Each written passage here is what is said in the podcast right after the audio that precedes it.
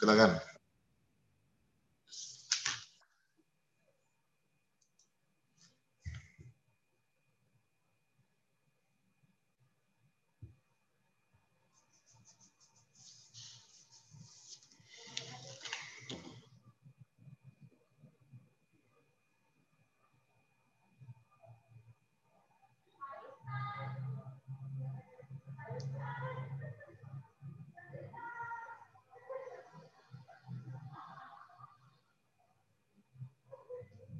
Ada presentasi.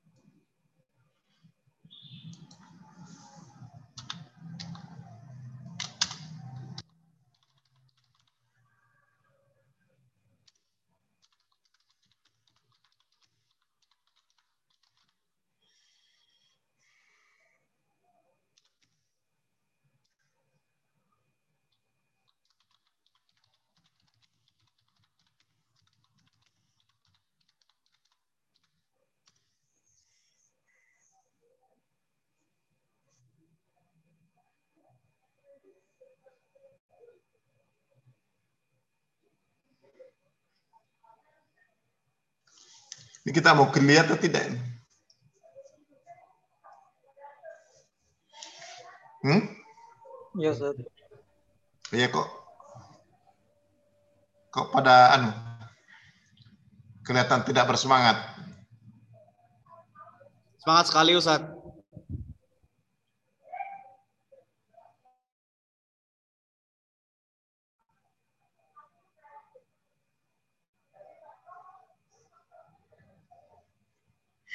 Coba siapa yang presentasi Pak sore ini?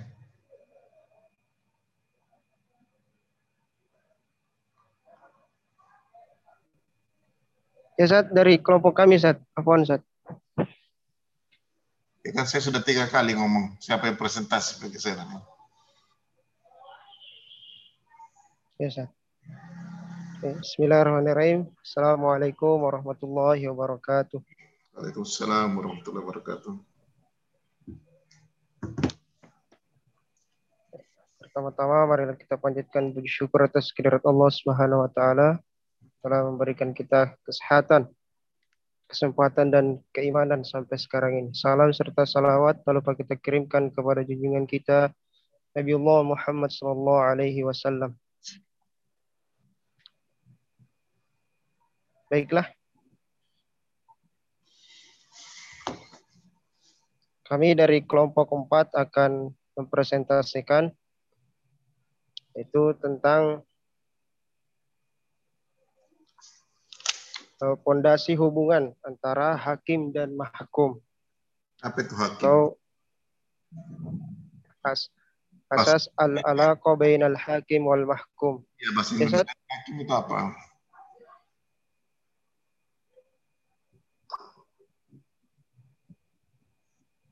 Hmm? Ustaz, afwan Ustaz, putus-putus. Bahasa Indonesianya hakim itu apa? Hakim dengan mahkum itu bahasa Indonesianya apa? Pemimpin Ustaz dan orang yang dipimpin. Kalau ketatanegaraan pemimpin namanya.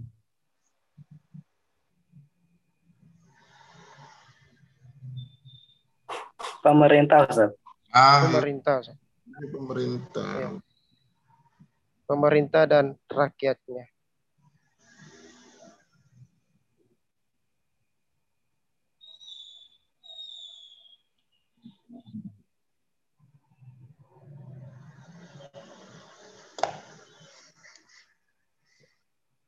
Yang melandasi hal ini yaitu di dalam Quran surah An-Nisa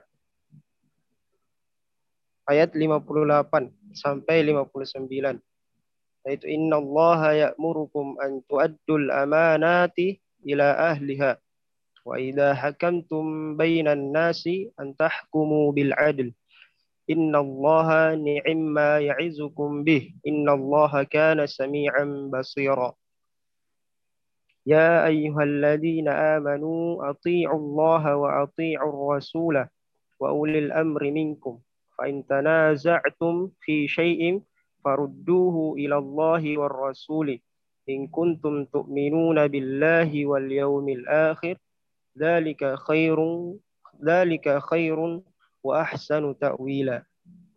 Yang artinya sungguh Allah menyuruhmu menyampaikan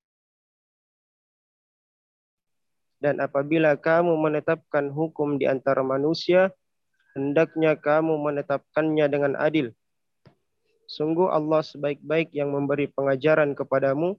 Sungguh Allah maha mendengar, maha melihat. Wahai orang-orang yang beriman, taatilah Allah dan taatilah Rasul, itu Muhammad, dan ulil amri, pemegang kekuasaan di antara kamu. Kemudian jika kamu berbeda pendapat tentang sesuatu, maka kembalikanlah kepada Allah, Al-Quran, dan Rasul sunnahnya. Jika kamu beriman kepada Allah dan hari kemudian, yang demikian itu lebih utama bagimu dan lebih baik akibatnya.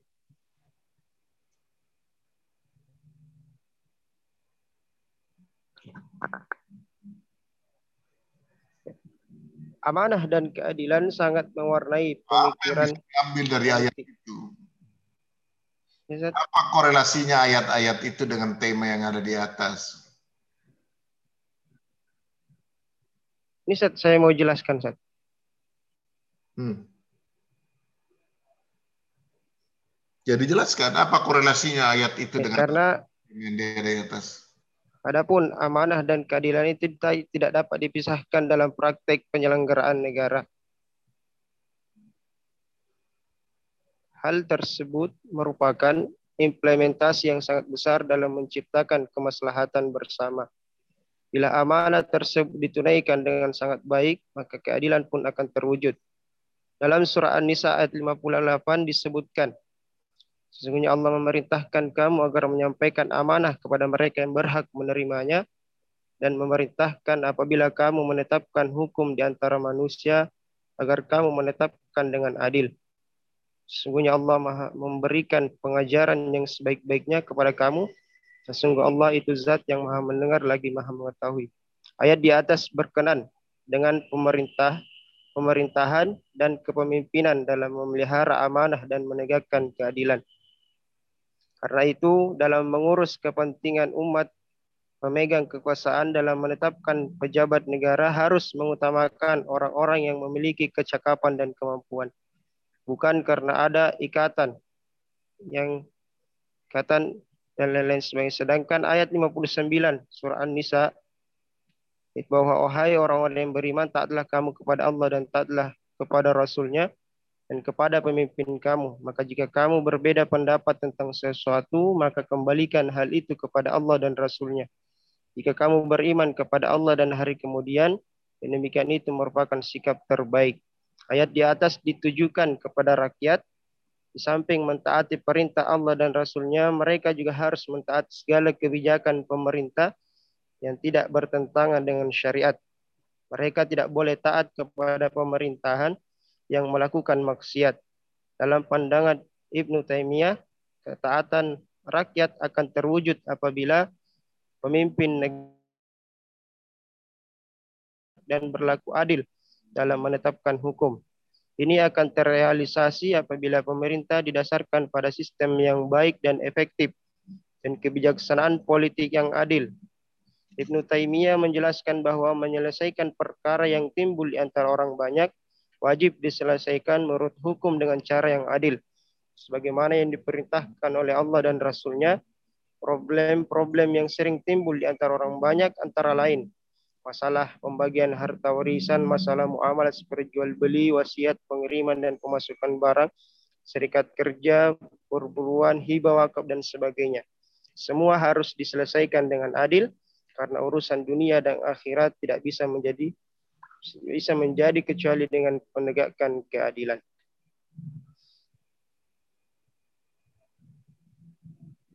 Jadi Kemudian, bentar, saya mau nanya Mas Akmal. Ya, Sat. Jadi ini rakyat yang harus tunduk pada pemerintah. Terus pemerintah kepada rakyatnya apa? Harus bersikap amanah Ustaz dan ya. adil terhadap rakyatnya. Apa saja kewajiban pemerintah kepada rakyatnya? Kok kamu hanya bicara rakyat kepada pemerintah? Ayat itu menunjukkan kewajiban rakyat kepada pemerintah atau pemerintah juga punya kewajiban kepada rakyatnya? Dua-duanya, Ustaz. Ya apa? Kontennya apa? Apa saja kewajibannya?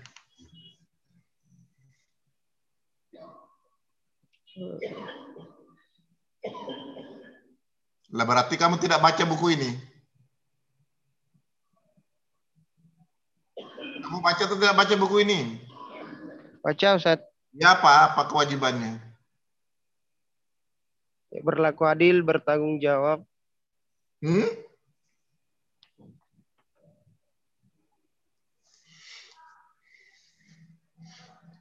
Dibaca nggak kontennya ya anu buku ini?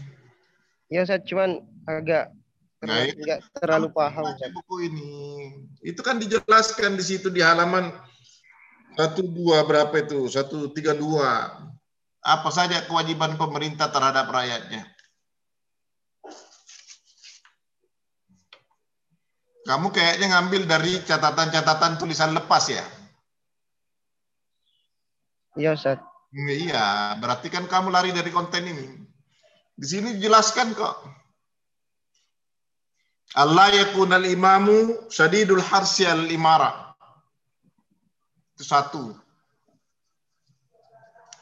Ya. Yang kedua al-adl.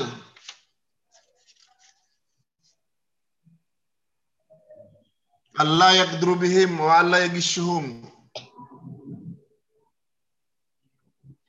Ayarfika bihim wa Allah yakussu alaihim.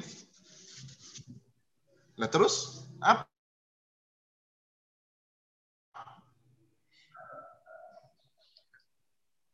Nanti ada yang bahas juga Ustaz, yang itu Ustaz. Ada yang bahas, siapa yang bahas? Ya setelah saya Ustaz. Nah, terus apa apa faedahnya yang kamu baca tadi itu? Saya cuma sekedar pengantar Ustaz. Oh, kamu sekedar pengantar ya terus. Kalau ya, kamu Ustaz. sudah baca ayat kalau pengantar.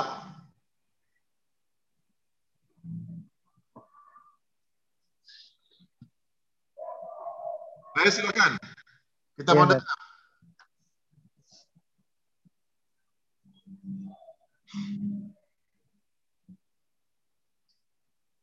Ya, selanjutnya Mas Jihad akan menjelaskan. Kami persilahkan. Baik, melanjutkan pesan tadi dari Mas Akmal uh, yang tugas pemerintah terhadap rakyatnya yaitu pemerintah tidak boleh mengkhianati dan menipu rakyatnya. Sebagaimana dari mana uh, ngambilnya itu? Gimana Ustaz? Dari mana kamu ngambilnya itu? Dari kita Ustaz. Ya, terus bagaimana caranya kok langsung kepada menipu? kewajiban pemerintah kepada rakyat itu terstruktur atau tidak? Kok langsung menipu?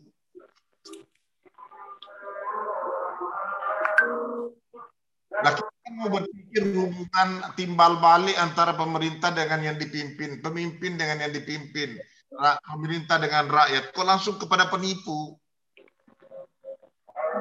Uh, perhatian dulu. Apa yang mau ditipu kalau rakyatnya tidak punya apa-apa, pemerintahnya tidak punya apa-apa? Perhatian dulu terhadap rakyatnya. Nah kan saya katakan bahwa Anda tidak baca buku ini, ini terstruktur kok. Ini kelompok Anda ini tidak baca buku ini. Yang saya suruh apa? Buku ini atau suruh, suruh yang lain? Dari buku ini Ustaz. Ya terus?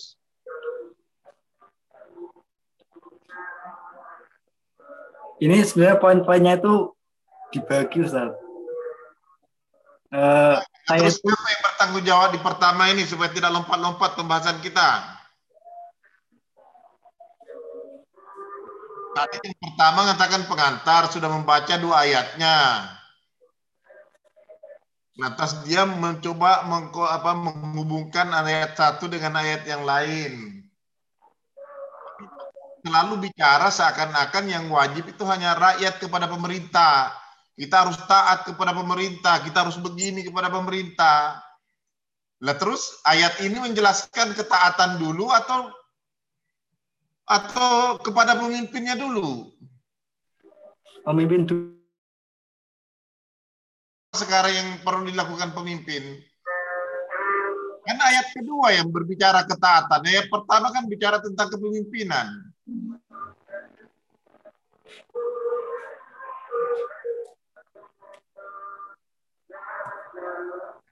Gimana? Banyak teks di sini kami tinggalkan, termasuk hadis. Saya tadi di yang putri itu minta dari enam ini harus dibikin indeksnya Al-Quran dengan hadisnya. Dan itu merupakan tugas. Bagi yang tidak membuat itu nilainya di bawah 50. Karena yang penting bagi kita itu bukan penafsirannya, tapi teksnya. Penafsiran bisa saja berubah nanti. Tapi kalau kamu ngambil tulisan lepas yang ada di internet, bisa saja tulisannya itu anak-anak yang tidak paham. Ini PUTM ya ini ya yang kita ini. Kalau hadis dengan dengan hayatnya yang Anda tahu, penafsirannya nanti silahkan itu berubah atau tidak berubah. Nah, ya kita perlukan di sini kan teksnya.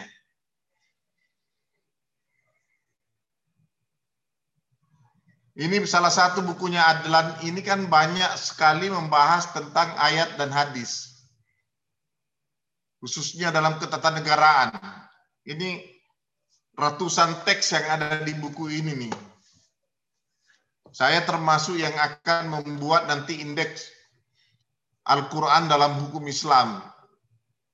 Termasuk ketatanegaraan Islam. Kamu hilangkan itu hadisnya Abu Hurairah. Kamu tidak baca hadisnya Abu Hurairah.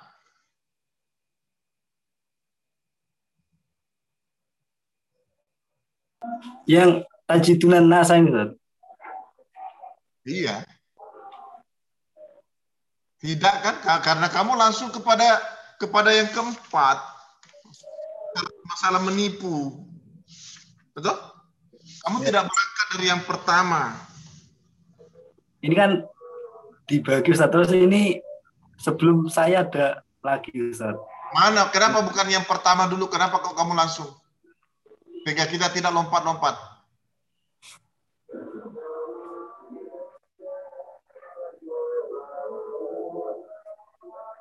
Siapa ketua kelompoknya ini?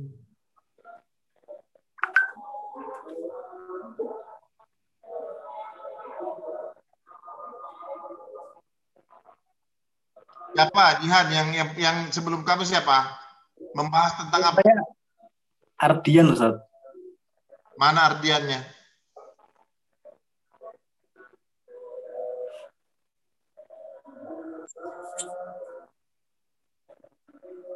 Ardian ke mana?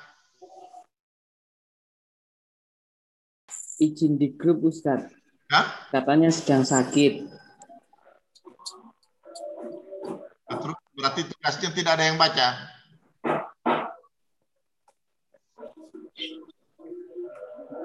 Karena ini dilakukan secara perorangan, bukan dilakukan secara kelompok.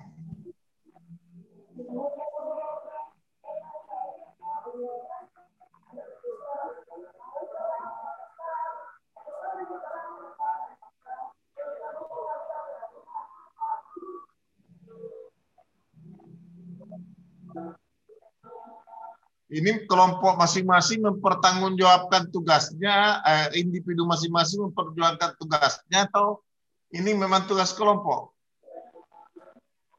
Siapa? Ini kelompok dari mana nih? Pak Jihan dengan Pak Miftahul ini dari mana? UMY atau adik? Saya dari UAD, Ustaz. Ketuamu siapa? Ketua saya Akmal. Saya dari kelompok empat itu ada saya, Akmal, Ardian, sama Husan. Nah, terus? Nah ini kan tanda tidak adanya takamul baina bainal majmu'ah. Tidak ada integrasi antara kelompok yang ada. Kita mau bicara tentang integrasi antara pemimpin dengan yang dipimpin. Ini ada pemimpinnya enggak? Ada yang mengarahkan enggak?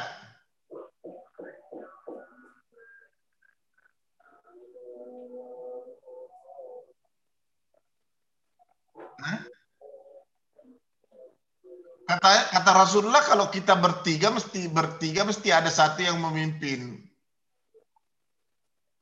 Kalau tidak memimpin nanti masing-masing jalan sesuai dengan keinginannya. Mas Akmal tadi katanya sebagai pengantar. Ya kan? Lantas diserahkan ke Mas Jihan. Mas Jihan langsung ngambil di tengah. Nah, yang, yang katanya yang di awal sakit. Ya, terus sekarang gimana? Kita lompat-lompat jadinya. Bagaimana kita mau memahami struktur kepemimpinan itu?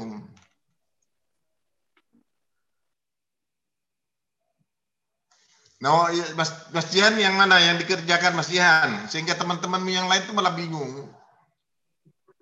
Saya yang eh, nomor 345 Ustaz. Poin 345. Kewajiban pem- pemerintah terhadap rakyat Ustaz.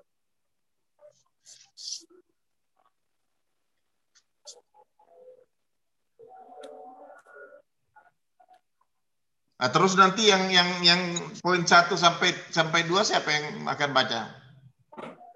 Tidak ada. Karena yang bertugas sedang sakit.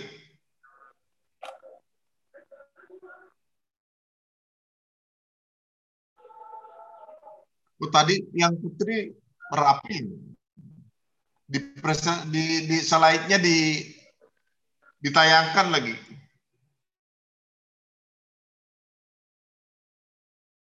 asasi manusia yang cukup panjang. Ada sekitar 30-40 halaman.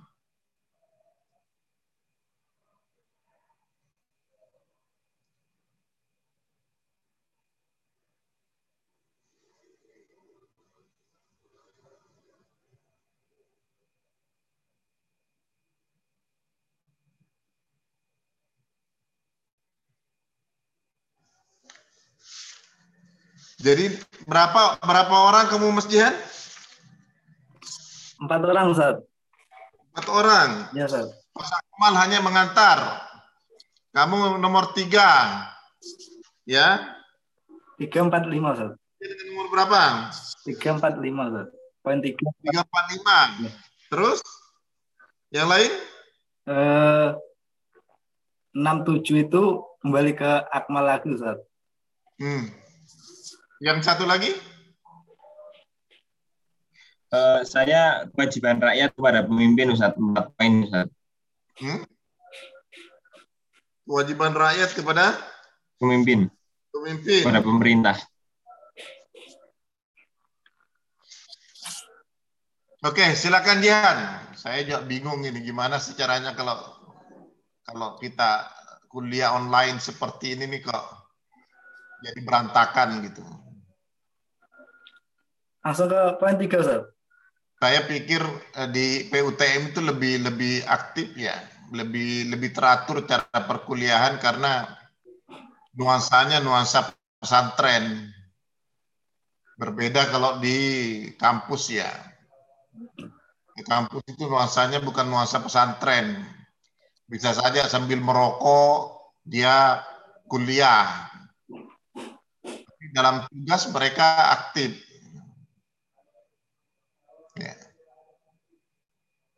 Oke, silakan dibaca Jihan. Ini sudah jam berapa ini? Sudah setengah lima nih. Eh, poin yang ketiga yaitu pemerintah tidak mengkhianati dan menipu rakyatnya. Bagaimana hadis Rasulullah dari An Abi Sa'idin qala qala Rasulullah sallallahu alaihi wasallam likuli likuli dirin diwa diwaun yaumal qiyamati yurfa'u lahu bi qadri ghairihi alla wala hadira a'damu qadran min amiri amatin yang artinya dari Abu Abu Sa'ad Abu Sa'id dia berkata bahwasanya Rasulullah SAW bersabda di hari kiamat kelak tiap pengkhianat akan membawa bendera yang dikibarkannya tinggi-tinggi sesuai dengan pengkhianatannya. Ketahuilah tidak ada pengkhianatan yang lebih besar daripada pengkhianatan seorang penguasa terhadap rakyatnya. Di selain Rasulullah juga uh, di hadis lain Rasulullah SAW bersabda an Ma'kil bin Yasar Yasarin radhiyallahu anhu qala sami'tu Rasulullah sallallahu alaihi wasallam yaqul ma min abdi yas yastar'ihi Allahu ra'iyatan. Yamutu yauma yamut wa huwa ghashun li ra'iyatihi illa haramallahu illa haramallahu alaihi jannah. Yang artinya dari Makil bin Yasar radhiyallahu anhu ia berkata aku pernah mendengar Rasulullah Shallallahu alaihi wasallam bersabda tidaklah seorang hamba yang diserahi Allah untuk memimpin rakyat lalu ia meninggal dunia dalam keadaan curang terhadap rakyatnya. Kecuali Allah akan mengharamkannya masuk surga. Dan ada riwayat, riwayat lain eh, berbunyi ma min ab din ma min abdin istara'allahu ra'iyatan falam yahudha binasihatin illa lam yajid ra'ihatal jannah tidaklah seorang hamba yang Allah beri amanah kepemimpinan namun dia tidak melaksanakan kewajibannya dengan baik. Ini, hadis ini kontennya kamu tidak tidak ambil. konten hadis ini kamu tidak ambil. Coba tadi apa apa nunya konten pertama?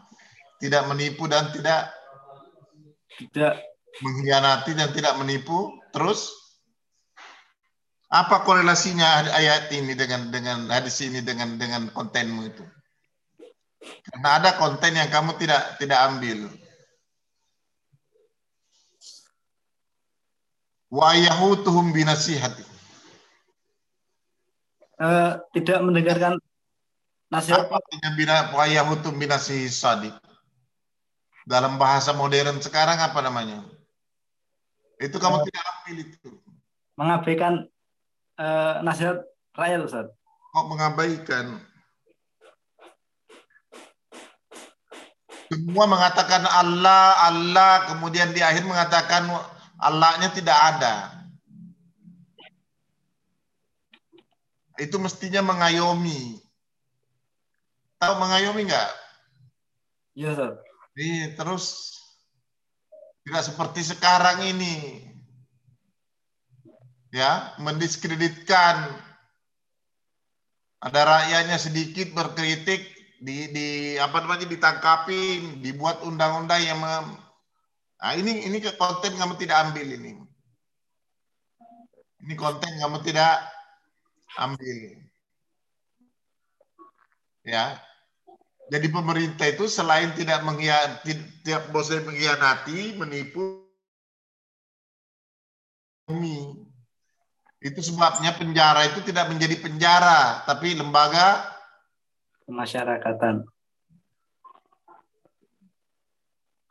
Jadi mendidik rakyatnya. Mendidik rakyatnya. Oke, terus. Kemudian eh, sikap pemerintah terhadap rakyatnya yang keempat adalah bersikap ramah dan tidak bertindak otoriter kepada rakyatnya. Sebagaimana hadis eh, dari Hasan yang berbunyi An Hasan anna Aid bin Amrin wa kana min ashabi Rasulillah sallallahu alaihi wasallam dakhala ala Ubaidillah ibni Riyadin faqala ay Bunayya inni sami'tu Rasulullah sallallahu alaihi wasallam yaqulu inna inna syarrar ri'ai khutmatu fa iyyaka an takuna minhum faqala lahu ijlis fa innama anta min nukhaliti ashabi Muhammadin sallallahu alaihi wasallam. Faqala wa hal kanat lahum nukhalatun innama innama kanat innama kanatil nakhalah ba'dahum wa fi ghairihim. Artinya dari Hasan bahwa Aid bin Amru salah seorang sahabat Rasulullah Shallallahu Alaihi Wasallam menemui Ubaidullah bin Ziyad sambil berkata, wahai anakku, sesungguhnya saya pernah mendengar Rasulullah Shallallahu Alaihi Wasallam eh, bersabda, sesungguhnya seburuk-buruknya penguasa adalah penguasa yang zalim, maka janganlah kamu termasuk dari mereka. Lalu Ubaidullah berkata kepadanya, duduklah kamu, duduklah, kamu ini hanyalah sahabat Nabi Muhammad SAW yang masih junior.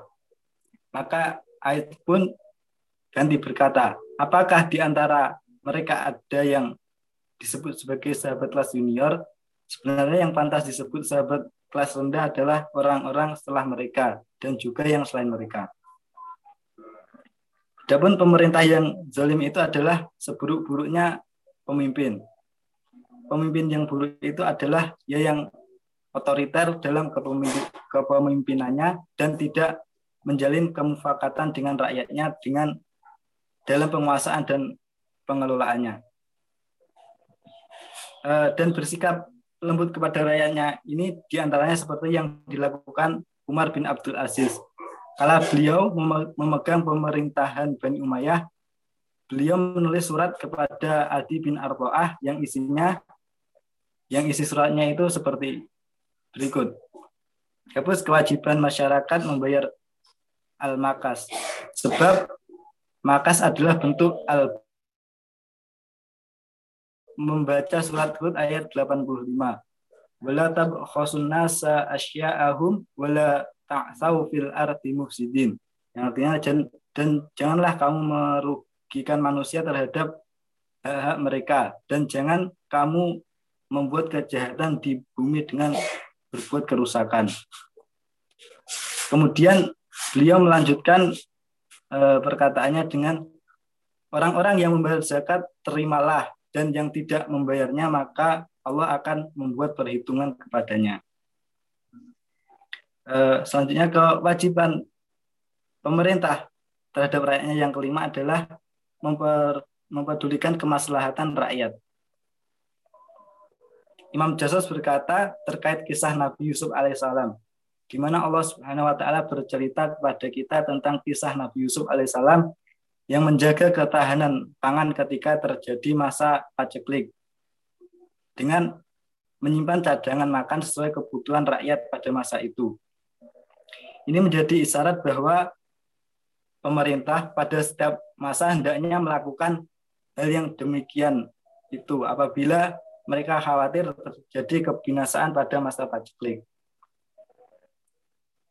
Ibnu Batul berkata bahwa seorang imam itu ketika ditanya tentang suatu masalah, maka hendaknya ia harus bisa memberi solusi tentang hal tersebut. Memberikan solusi dengan baik dan bijaksana. Karena seorang imam itu adalah pemimpin yang akan dimintai pertanggungjawaban atas kepemimpinannya. Dan itu Rasulullah SAW bersabda, Ablihu hajata malla yastati'u.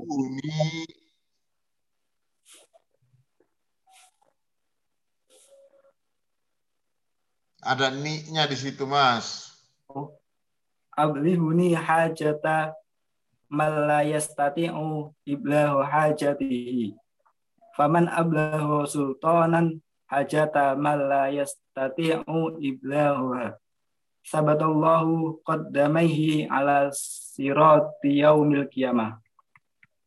Yang, yang artinya eh, sampaikanlah hajat orang yang tidak bisa menyampaikan hajatnya. Karena barang siapa yang menyampaikan kepada penguasa akan hajat orang yang tidak mampu menyampaikannya, maka Allah Subhanahu wa taala meneguhkan kedua kakinya di atas sirat pada hari kiamat.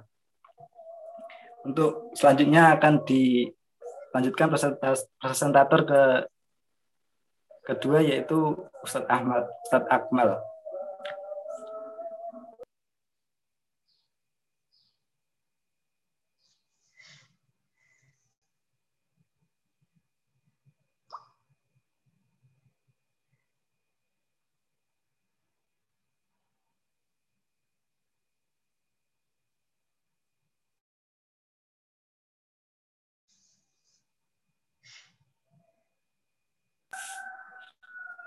Halo Mas Akmal.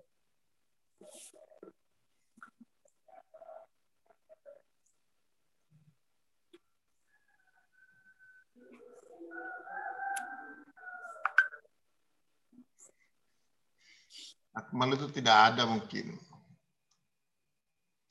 Atau yang tidak buka kamera dialpakan aja.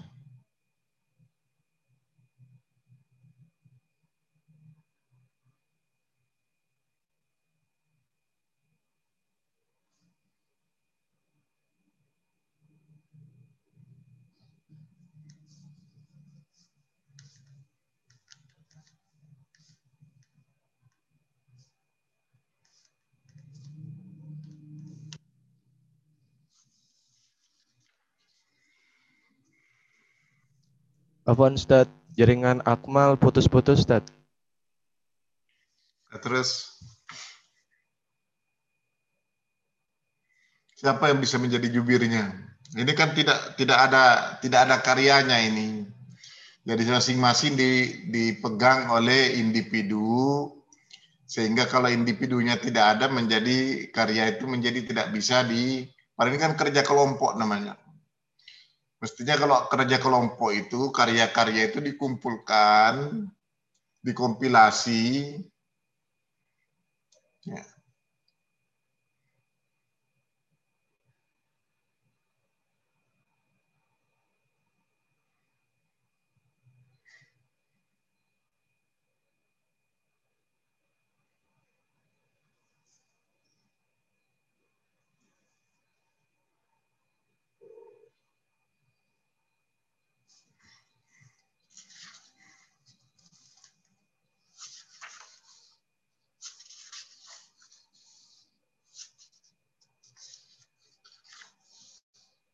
Jadi ini bukan bukan kerja kelompok. Jadi sama kalau saya ngajar offline itu suruh baca satu, yang satu ini jadi kayak begitu.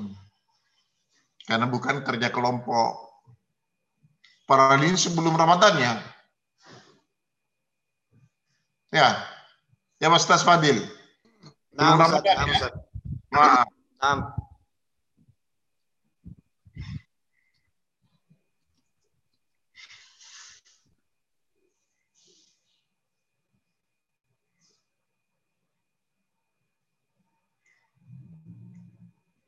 Mana kira-kira?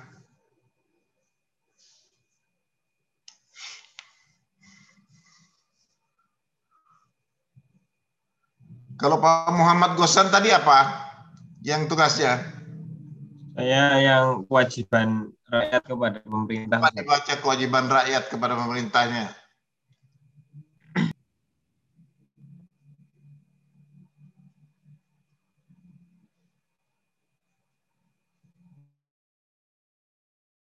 Eh, saya akan membacakan yang mempresentasikan bagian eh, yang kewajiban rakyat kepada pemimpin.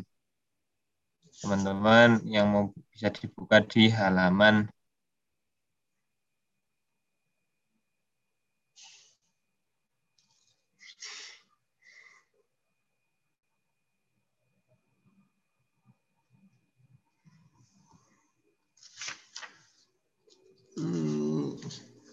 Sebentar.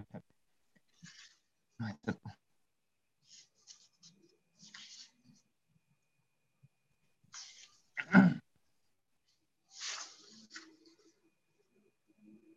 Eh, di halaman halaman 244. Eh, jika telah eh, tadi telah dijelaskan bahwasanya eh, seorang pemimpin memiliki kewajiban terhadap rakyat, maka eh, sebagai rakyat juga memiliki kewajiban kepada pemimpinnya eh, maupun ha- eh, hak dan kewajiban. Maka dari kewajiban hak dan kewajiban ini dibagi menjadi empat. Yang pertama yakni eh, taat dan tidak membangkang. Eh, ini didasarkan pada dalil A'udzubillahi minasyaitonirrajim ya ayyuhalladzina amanu atiullaha wa atiur rasul wa atiur rasulah wa ulil amri minkum. Quran surat An-Nisa ayat 59. Wahai orang-orang yang beriman, taatlah kalian kepada Allah, kepada taat kepada Rasul dan taat kepada uli amri dan pada hadis-hadis uh, dan pada banyak hadis juga telah dijelaskan tentang kewajiban untuk taat kepada pemimpin. Salah satunya yakni hadis yang diriwayatkan dari Yahya bin Husain dari ibunya uh, bahwasanya ibunya mendengar Rasulullah berkhutbah ketika haji wada. Rasulullah bersabda, "Ya Yuhannas, ittaqullaha wasma'u wa ati'u. Wa in ummira 'alaikum abadun habasyiyun mujad mujaddi mujaddaun ma fikum kitab Allah. Yang artinya, wahai sekalian manusia, hendaklah kalian bertakwa kepada Allah meskipun kalian dipimpin oleh seorang budak dari Habasyah yang cacat hidung atau telinganya. Maka dengar dan taat, taatilah ia selama ia memimpin kalian dengan kitabullah atau berdasarkan kepada Al-Qur'an. Kemudian eh, dari Junadah bin Abi uh, Amiyah uh, ketika dia menengok Ubadah bin Somit yang sedang sakit. Maka uh, kami berkata, semoga Allah segera menyembuhkanmu. Kemudian uh, beritahulah aku dengan hadis yang memberi manfaatlah uh, ke, uh, Allah kepadamu jika uh, yang kamu dengarkan dari Rasulullah. Maka ketika itu Ubadah bin Somit mengatakan bahwa kami ber, uh, mengatakan bahwa uh, da'ana an-nabiyyu sallallahu alaihi wasallam fabaya'nahu faqala fima an bayana ala sam'i wa ta'ati fi man sya fi man syatina wa makrahina wa usra wa usrana wa yusrana wa atharatan alaina wa alla tunazi'al amra ahlahu illa antara kufran bawahan indakum minallahi fihi burhanun. Artinya kami berbaikat kepada Rasulullah SAW untuk mendengar serta taat. Baik itu dalam keadaan sulit atau mudah, eh dalam keadaan giat atau malas, dalam keadaan sulit atau mudah, uh, supaya kita lebih mengutamakan kepentingan orang lain di atas kepentingan diri sendiri. Selain itu, supaya kita tidak merebut kekuasaan dari orang-orang yang berhak, kecuali jika kalian melihat kekufuran yang nyata berdasarkan dari Allah supaya kita semua berkata benar di mana saja kita berada. Tidak takut untuk mengatakan hak itu akan celaan dari orang yang suka mencela. Hadis ini diriwayatkan oleh uh, Sahih Bukhari, uh, diriwayatkan oleh Imam Bukhari. Kemudian uh, ada pula hadis selanjutnya uh, dari Nafi bin Ibnu Umar bahwasanya Rasulullah SAW bersabda as-sam'u wa ta'atu 'alal mar'il muslimi fima ahabba wa karaha ma lam yu'mar bi ma'siyatin fa idza umira bi ma'siyatin fala sam'a wa la ta'ata. Artinya wajib atas setiap muslim untuk mendengar serta mentaati baik dalam hal ia senangi maupun yang ia benci. Kecuali jika ia diperintah untuk sesuatu hal yang ber, yang uh, yang maksiat. Maka apabila ia diperintah dengan sesuatu yang maksiat maka tidak ada ketaatan eh, tidak ada tidak ada mendengar dan tidak ada uh, ketaatan bagi pemimpin tersebut. Ini uh, diriwayatkan oleh muttafaqun alaih. Uh, dan masih banyak hadis lagi yang pada intinya hadis-hadis uh, tersebut yang hadis-hadis tersebut itu men, uh, mengisyaratkan kepada kita untuk menaati pemimpin. Bahwasanya uh, kepada kewajiban rakyat kepada pemimpinnya adalah untuk taat. Uh, ketika ia seba, uh, sepanjang pemimpin itu mengajak kepada kebaikan, tidak menyuruh kepada kemaksiatan, dan pemimpin itu di atas kebenaran, maka wajib bagi kita sebagai rakyat untuk mentaatinya. Dan tidak ada perbedaan atas, jadi tidak ada yang membeda-bedakan selain hal tersebut, baik itu pemimpin itu uh, dari suku tertentu atau dari kelompok tertentu. Apa pun uh, golongannya selama ia di atas kebenaran, maka wajib bagi rakyat untuk mentaatinya. Kemudian uh, yang kedua yakni an uh, an-sihat an-nasihiyatun. An-nasihat apa? An-nasihat. Hmm. Yang kedua yakni kewajiban seorang rakyat kepada pemerintahannya yakni an-nasihat atau menasihati. Uh, uh,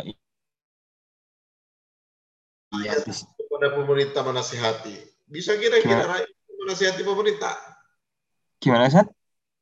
Bisa kira-kira rakyat menasihati pemerintah? Uh, Apa kira-kira bahasanya yang bagus, bukan menasihati? Uh, ini mengingatkan, Ustaz. Nah, mengingatkan, mengkritisi. Ya, uh, mengingatkan atau ya mengingatkan. Ini berdasarkan dari hadis uh, Suara saya masih jelas,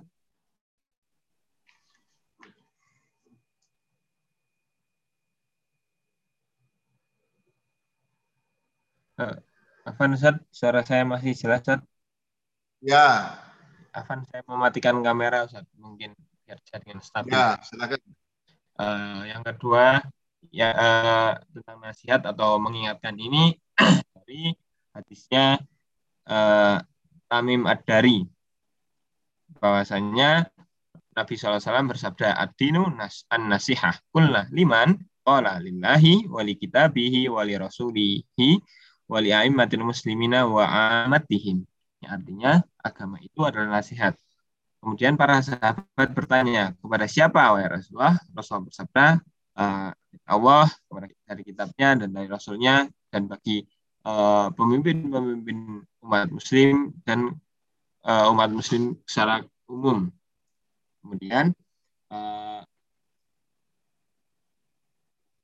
kemudian uh, nasihat ini uh, jika kita definisikan uh, dari hadis-hadis yakni uh, nasihat tidak hanya sekedar mengingatkan saja, yakni tapi juga uh, bagaimana kita bisa beramar ma'ruf nahi mungkar, memberikan uh, uh, memberikan nasihat dan juga peringatan kepada pemimpin.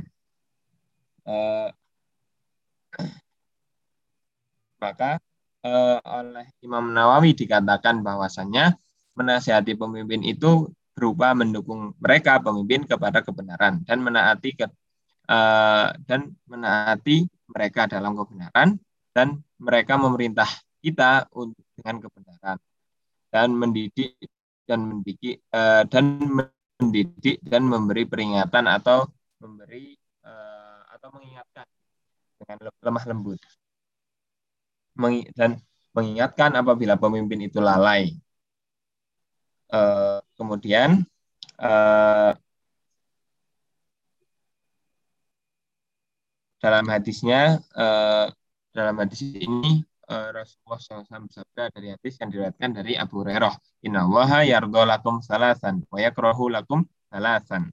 Wa yardho lakum an ta'budu an ta'buduhu la tusyriku bihi syai'a wa an ta'dasimu bihablillahi jami'a. Min wal min wallahi min wallahi wallahi Allahu amarakum wa yakrahu lakum kila Waqala wa kasratas su'ali wa idha'atil mali. Uh, rawahu rawahul Bukhari. Ya artinya uh, Rasulullah SAW bersabda, sungguhnya Allah menyukai bagimu tiga perkara dan membenci tiga perkara. Dia menyukai kalian supaya ber, beribadah kepadanya dan tidak menyekutukannya dengan suatu apa pun. Kalian uh, serta berpegang teguh kepada agama Allah dan tidak terpecah belah dan saling menasihati kepada orang yang diutusnya untuk mengurus urusan kalian. Dan Allah membenci kalian dari mengatakan sesuatu yang tidak jelas sumbernya, banyak bertanya, dan menyia-nyiakan harta. Dalam hadis ini jelas dikatakan bahwa salah satu dari tiga perkara yang disukai Allah adalah menasihati orang yang diutus oleh Allah untuk mengurus urusan kita. Dalam hal ini eh, ada pendapat bahwasanya eh, orang yang diutus untuk mengurus urusan kita yakni adalah pemimpin-pemimpin wahum aimatul wal khulafa'u. Mereka adalah pemimpin dan para khilafah. Wa kadzalika sairul am sairul amroi dan eh, begitu juga para pemimpin secara umum. Eh, kemudian eh, yang ketiga yakni melaksanakan eh, kewajiban rakyat kepada pemimpin yakni melaksanakan bayat yang mana bayat itu diikrarkan kepada imam melalui mayoritas uh, ahlul halli wal akdi. Ahlul halli wal akdi di sini mungkin bisa kami maknai sebagai lembaga perwakilan rakyat kepada pemimpin maka eh, kewajiban kita yakni mendukung para wakil kita kalau konteksnya dengan Indonesia di parlemen penuhnya eh, berdasarkan dari hadis yang diriwayatkan dari Ibnu Abbas. Bahwasanya Rasulullah SAW bersabda man ra'a min amirihi syai'an fakarihahu falyasbir. Fa innahu laisa ahadun yufariqul jama'ata shibran fayamutu illa mata mi mayitan jahiliyatan yang artinya uh, Rasulullah SAW bersabda, siapa pun yang tidak menyukai sesuatu kebijakan dari amir atau pemimpinnya, maka bersabarlah. Karena siapa pun yang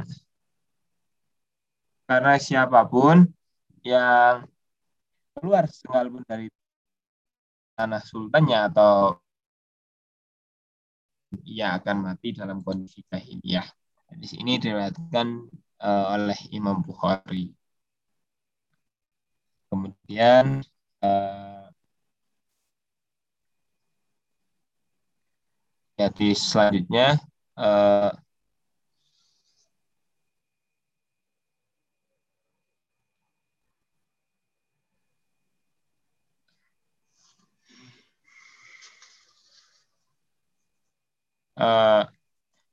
eh, kemudian pada pada poin ini kewajiban kita adalah taat kepada pemimpin dan tidak boleh uh, dan tidak dan apabila terdapat kebijakan yang tidak yang tidak disukai maka bersabar dan jika dikontrakkan dengan empat kewajiban maka barangkali ketika kita tidak suka kita bisa menyuarakan aspirasi kita melalui lembaga perwakilan atau dengan nasihat tadi sebagaimana pada poin dua. Uh, karena bagaimanapun juga pemimpin adalah uh, yang mengurus kita. Kemudian uh, yang yang terakhir, yang keempat yakni uh, mengikuti pemimpin di belakang, mengikuti pemimpin di belakangnya dan berjuang di bawah panjinya. Nah, di sini kewajiban kita sebagai rakyat kepada pemerintah adalah uh, senantiasa mendukung, mengikuti dan juga berjuang di bawah panji atau di bawah komandonya. Uh, ini uh, berdasarkan dari hadis Rasulullah SAW yang uh, Rasulullah SAW bersabda, Man atakum wa amrukum jami'un ala rajulin wahidin yuridu ayyushaqqa asakum au yufarriqa jama'atukum faqatuluhu. Yang artinya, uh, siapa yang mendatangi kalian dalam keadaan urusan kalian semuanya berada dalam satu pemimpin, lalu yang tadi mendatangi kalian ingin memecah tongkat ketaatan kalian atau menceraikan persatuan kalian, maka bunuhlah ia. Maka poinnya di sini yakni adalah persatuan atau uh, ya persatuan bahwasanya sebagai rakyat meskipun berbeda-beda harus tetap bersatu dalam satu komando dan juga harus tetap taat dalam satu pemerintahan tidak berpecah-pecah ya mungkin cukup itu dari saya Ustadz. Empat kewajiban rakyat kepada pemerintah. Terima kasih. Selanjutnya saya serahkan ke Ustadz. Oke, terima kasih. Ya, ini jadi tidak presentasi namanya ya. Tadi presentasinya kelompok perorangan jadinya. bukan kelompok. Mestinya kalau kelompok itu ini juga perlu belajar sih sebenarnya karena mempresentasikan sesuatu itu tidak membaca tapi menyampaikan poin-poin yang ada dalam dalam eh, materi itu sehingga biasanya kalau kalau presentasi itu menggunakan PPT namanya PowerPoint PowerPoint itu kan poin-poinnya yang disampaikan artinya tidak mungkin disampaikan seperti itu kalau tidak paham uh, materinya ya. Jadi mestinya tadi Mas Akmal itu dari awal berbicara bahwa kalau dia mau menjadi prolog itu mestinya oh integrasi atau pemerintah dengan rakyat.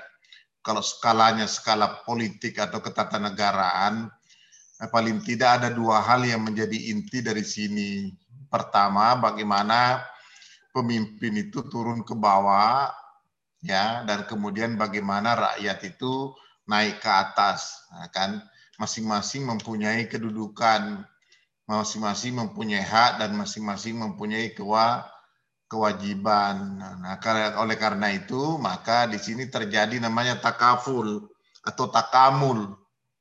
Ya, takaful atau takamul eh, betul-betul itu antara pemimpin dengan yang dipimpin, antara pemerintah dengan rakyat itu eh, satu kesatuan yang tidak bisa ter, terpisahkan.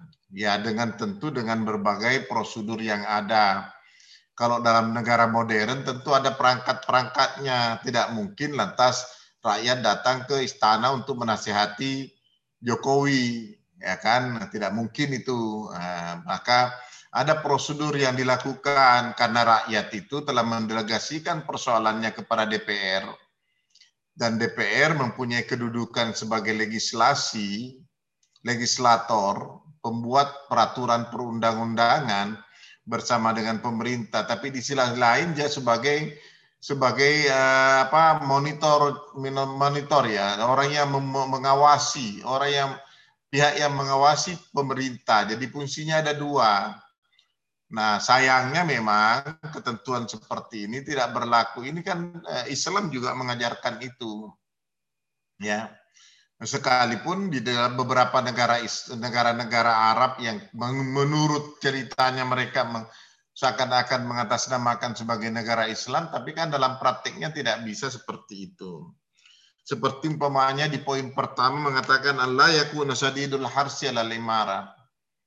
Nah, itu artinya apa? Pemerintah itu harus mempunyai satu perencanaan yang jauh, yang panjang, yang kira-kira Eh, pemerintah itu mempunyai perencanaan untuk kemaslahatan eh, rakyat pada umumnya, tidak membawa ke, ke kemudaratan. Tapi yang namanya namanya jabatan, yang namanya kedudukan itu kan enak, ya.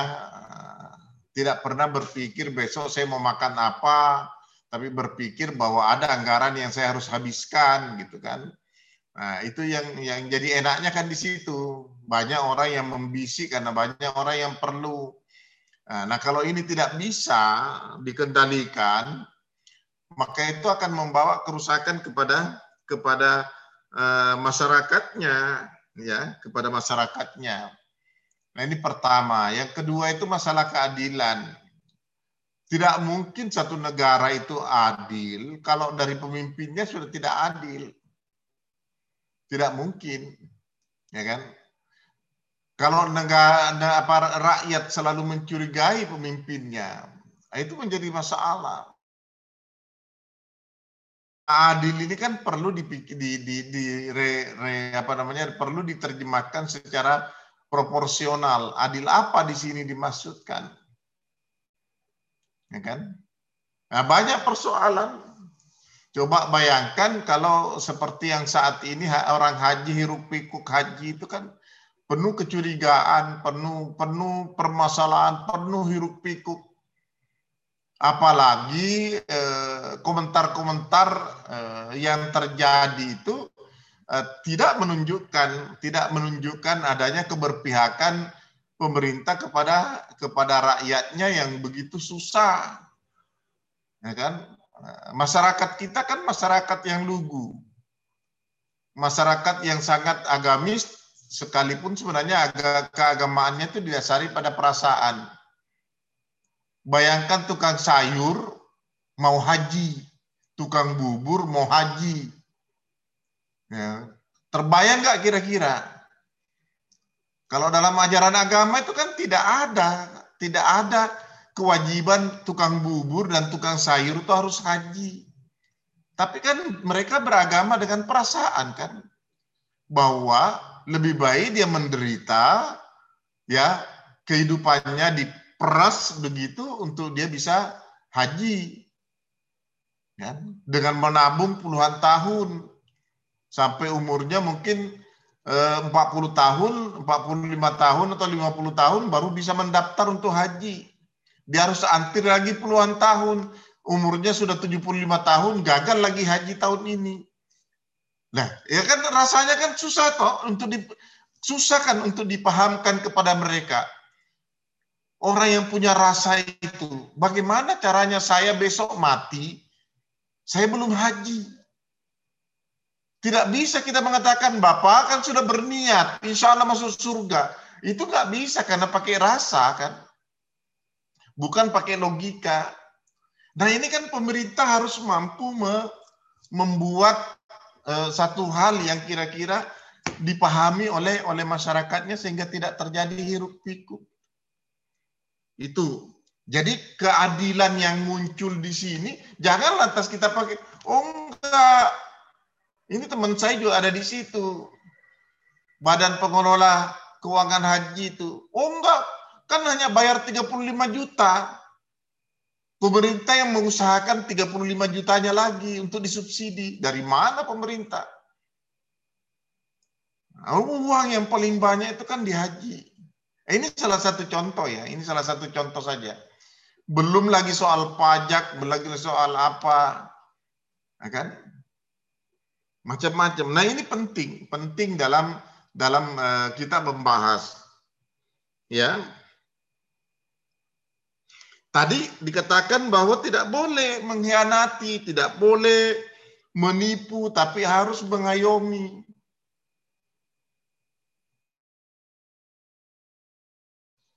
Kalau pemerintahan seperti di Indonesia ini kan jauh. Pemerintahan yang disetir oleh kepentingan politik kan susah. Susah. Karena selama tidak sejalan dengan kepentingan politiknya itu maka itu jadi lawan. Jadi kita menggunakan sistem politik Machiavelli. Ya, musuh itu harus dihabiskan sehingga kita tetap selalu berkuasa. Nah ini ini saya kira konsep ini penting. Konsep ini penting ya. Bagaimana hubungan. Jadi pemerintah harus mengayomi.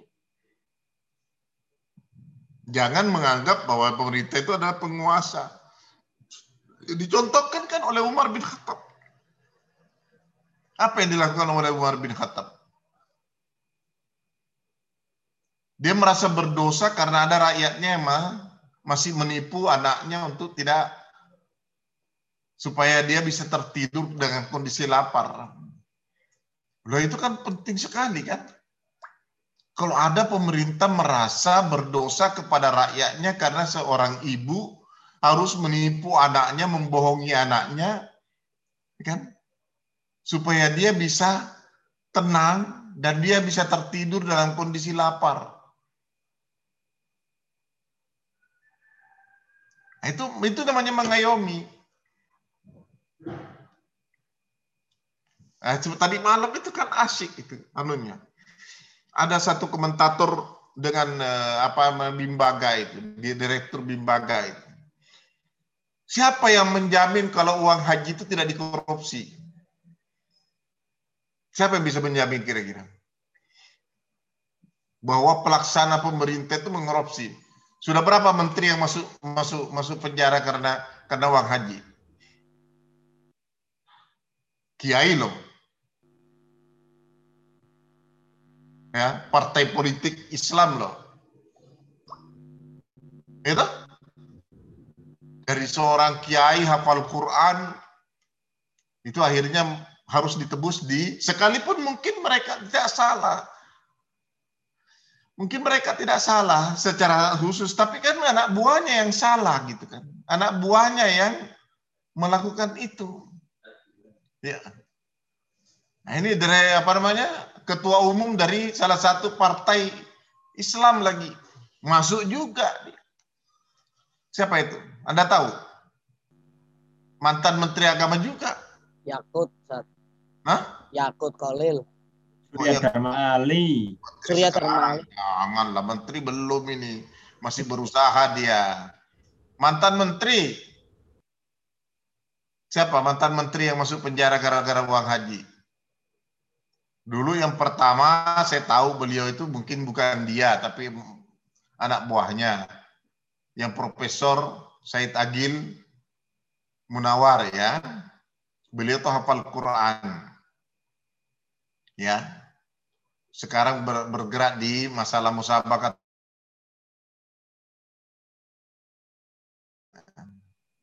Yang kedua siapa? Ketua P3 siapa? Ingat nggak? Surya Dharma Ali, Ustaz. Tuh. Nah sekarang siapa? Nah ini kalau tidak berposisi di sini, akhirnya kita tidak merasakan tadi bagaimana rasanya orang rakyat itu, kan? Bagaimana rasanya rakyat itu? Nah ini ini poin yang keempat ini kan harus ada pendampingan, harus ada ada semacam eh, ya karena rasa ya rasa. Jadi tidak boleh kita ber, ber, ber- bertindak keras, harus harus didampingi, harus diayomi, Ya kan? harus diayomi. Tapi dalam praktek politik itu kan tidak. Anak bisa membunuh ayahnya, ayah bisa membunuh anaknya kan. Dan itu sejarah kelamnya, se- sejarah secara kepemimpinan Islam itu. Sejarah pemerintahan Islam kan seperti itu dari dari dinasti nah, Umayyah, Abbasiyah bahkan sebelumnya ya. Munculnya Khawarij itu kan karena seperti itu kan. Ya toh? Hiruk pikuk itu politik itu berat. Berat. Bagaimana ketegangan antara Muawiyah dengan eh, apa Muawiyah dengan eh, kelompok Ali, bagaimana Aisyah sendiri terlibat. Sampai Aisyah sendiri harus memimpin perang. Ah, inilah yang menjadi masalah di kalangan eh, teman-teman atau orang-orang yang yang sekuler, yang liberal itu bahwa Islam itu harus dibebaskan dari sejarahnya. Kan kita juga tidak mau kalau Islam dibebaskan dari sejarah kelamnya. Betul. Karena prestasi-prestasi dari dari pemerintahan Islam sendiri juga tidak sedikit kan, banyak. Banyak. Nah kalau itu semua mau dilebur bahwa itu salah, kita juga tidak mau. Nah, oleh karena itu Anda kan harus harus belajar ini. Yang mana? Ya. Yang kelima itu kan al-harsu ala ma. Oke lah, dari satu sisi benar. Membikin tol itu mungkin satu sisi bagus ya. Saya termasuk mendukung itu sebenarnya. Ya, karena saya suka jalan darat. Nah, itu kepentingan saya pribadi, bukan kepentingannya orang-orang petani, orang nelayan, orang pasar gitu kan. Nah, satu sisi itu benar, tapi sisi yang lain juga kepentingan rakyat yang lain juga harus di sama. Jangan hanya orang yang punya modal. Tol itu kan orang yang punya modal. Itu menguntungkan kita. Anda mau ke Semarang yang dulu ditempuh 5 Anda mau ke Jakarta yang dulu ditempuh 12 sampai 15 jam sekarang bisa dengan 4 5 jam. Dengan naik mobil umpamanya. Itu bagus. Tetapi harus ada keseimbangan. Ya, tidak hanya mengakomodir kepentingannya orang-orang yang berduit, yang bisa membayar tol, tapi juga orang-orang yang tidak bisa Jadi banyak persoalannya. Nah, Anda kalau jadi pemimpin juga harus begitu. Pemimpin di PUTM umpamanya. Ya harus dibanding. Hiruk pikuk di PUTM juga kan repot kan. Rame juga di PUTM itu. Karena banyak juga fasilitas yang tidak terdistribusi secara baik. Itu? Banyak nggak fasilitas di PUTM? Kira-kira ini terlaksana nggak di PUTM? Atau di PUTM juga ada otoriter yang dimasukkan tadi Mas siapa ini? Mas Jihan ya? Ada nggak di PUTM juga anu eh, pemimpin yang otoriter? Hmm? Nah, ini takut dia mengeritik dia, takut tidak diluluskan dia. Nah kan? Ah, iya, iya. Tidak mau datang kalau tidak dijemput. Nah, kan? Ya. Nah itu, nah, ini, ini ini persoalan. Ini baru kecil loh, skala kecil. Skala kecil. Nah ini penting.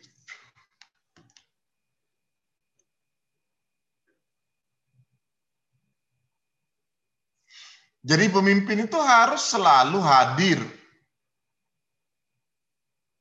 Jadi wadir itu selalu hadir dalam kepentingan mahasiswa. Ya, direktur itu harus hadir dalam bukan saja dalam skala presiden juga harus hadir. Jangan malah justru presiden dikomporin, ya kasusnya kan kasus KPK itu.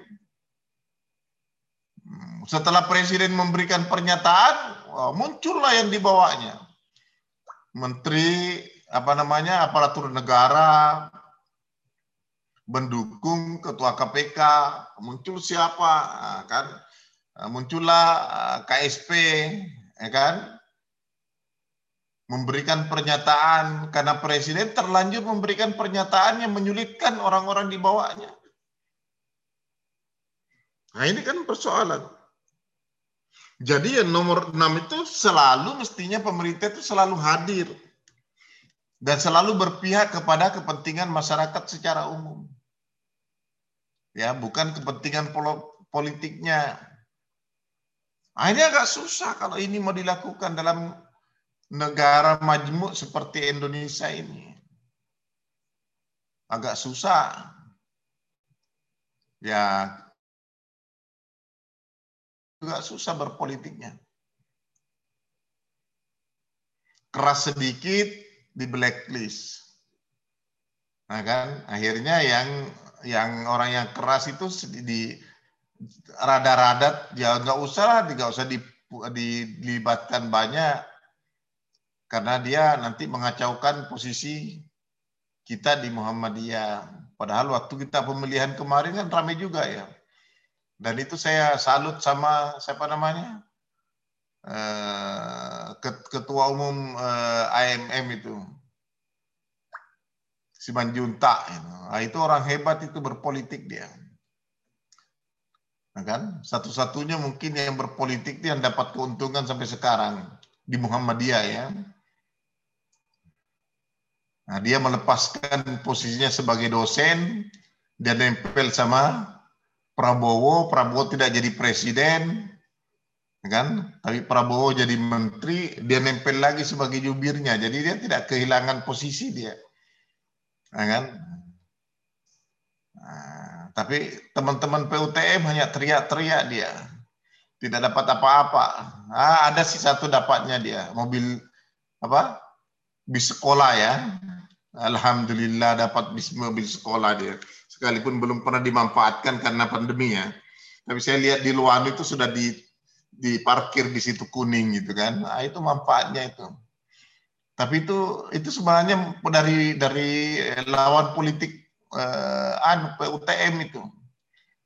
Karena orang PUTM itu rata-rata tidak mendukung Jokowi kan, mesti mendukung Prabowo dia. Karena kalau tidak PKB-nya apa BPH-nya marah dia karena BPH itu adalah pendukung beratnya Prabowo. Sampai PUTM itu dibawa ke Prabowo dia untuk dimintain dana. Nah, kalian tahu toh maksud saya siapa? Tidak mungkin Pak Muhajir lah, kan tidak sampai di situ posisinya Pak Muhajir. Ya. Pak Muhajir cukup di Kaliurang aja lah menjaga di sana. Jin-jin kalian yang ada di sana itu dijaga oleh Pak Muhajir. Ya. Oke. Ah, Nah, di sinilah yang keenam ini lantas muncul empat tiga poin yang tadi dijelaskan itu.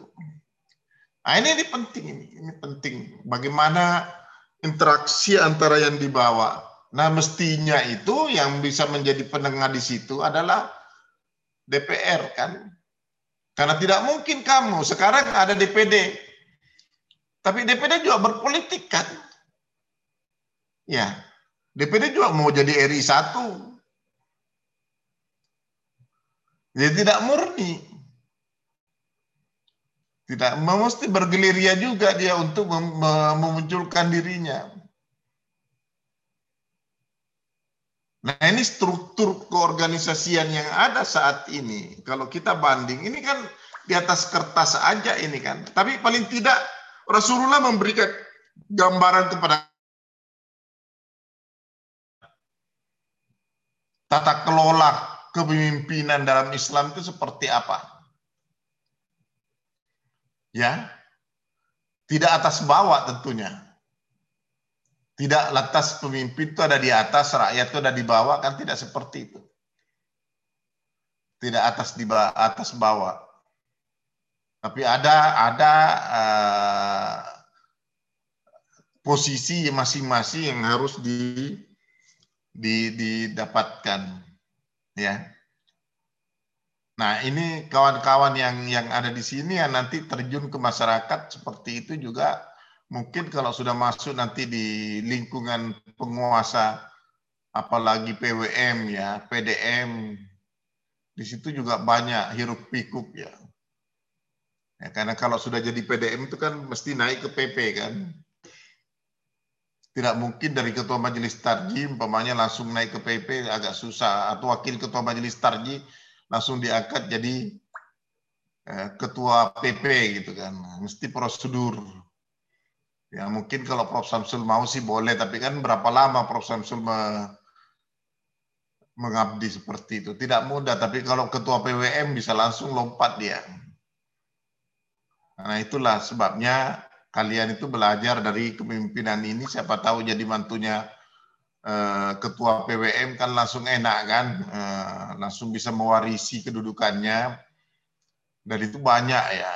Kalau PWM Jawa Tengah itu kan ada ya lebih lebih besar daripada Malaysia lah atau PWM Jawa Timur itu lebih besar daripada Malaysia.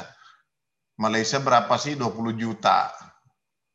Ya kan kalau PWM Jawa Tengah itu mungkin bisa sampai 40 50 juta anunya rakyatnya.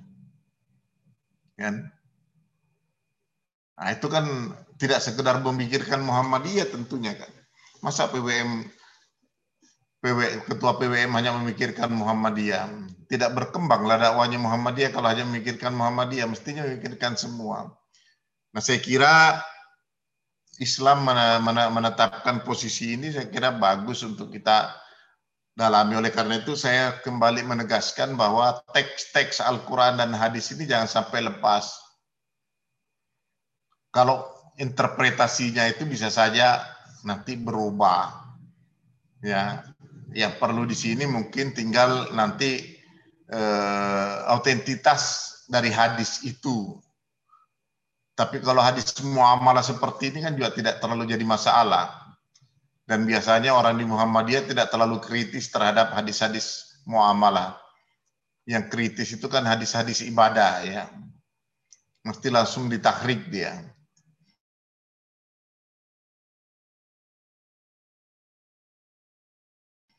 hal yang perlu juga mentakhrij hadis-hadis yang kira-kira karena banyak di politik itu banyak hadis-hadis yang perlu ditakhrij. Ya. Banyak di situ. Kita masih konsentrasi kepada teks-teks yang uh, sifatnya ibadah ya. Nah, itu sebabnya tadi saya menyampaikan kepada yang putri nanti masing-masing dari tugas satu, asas satu sampai asas keberapa itu kita perlu membuat indeks hadis ayat dan hadisnya. Nggak usah diterjemahkan, tapi ditematikan. Ada temanya. Nah, itu bisa berguna kepada PUTM. Dan saya kira itu juga nanti bisa berguna kepada Anda. Nanti saya masing-masing kelompok akan mendapatkan nilai tambahan kalau dilakukan itu. Ya, jadi saya minta dari asas 1 sampai asas keberapa ke 6. Mudah-mudahan besok berarti kita hanya sampai asas kelima ya.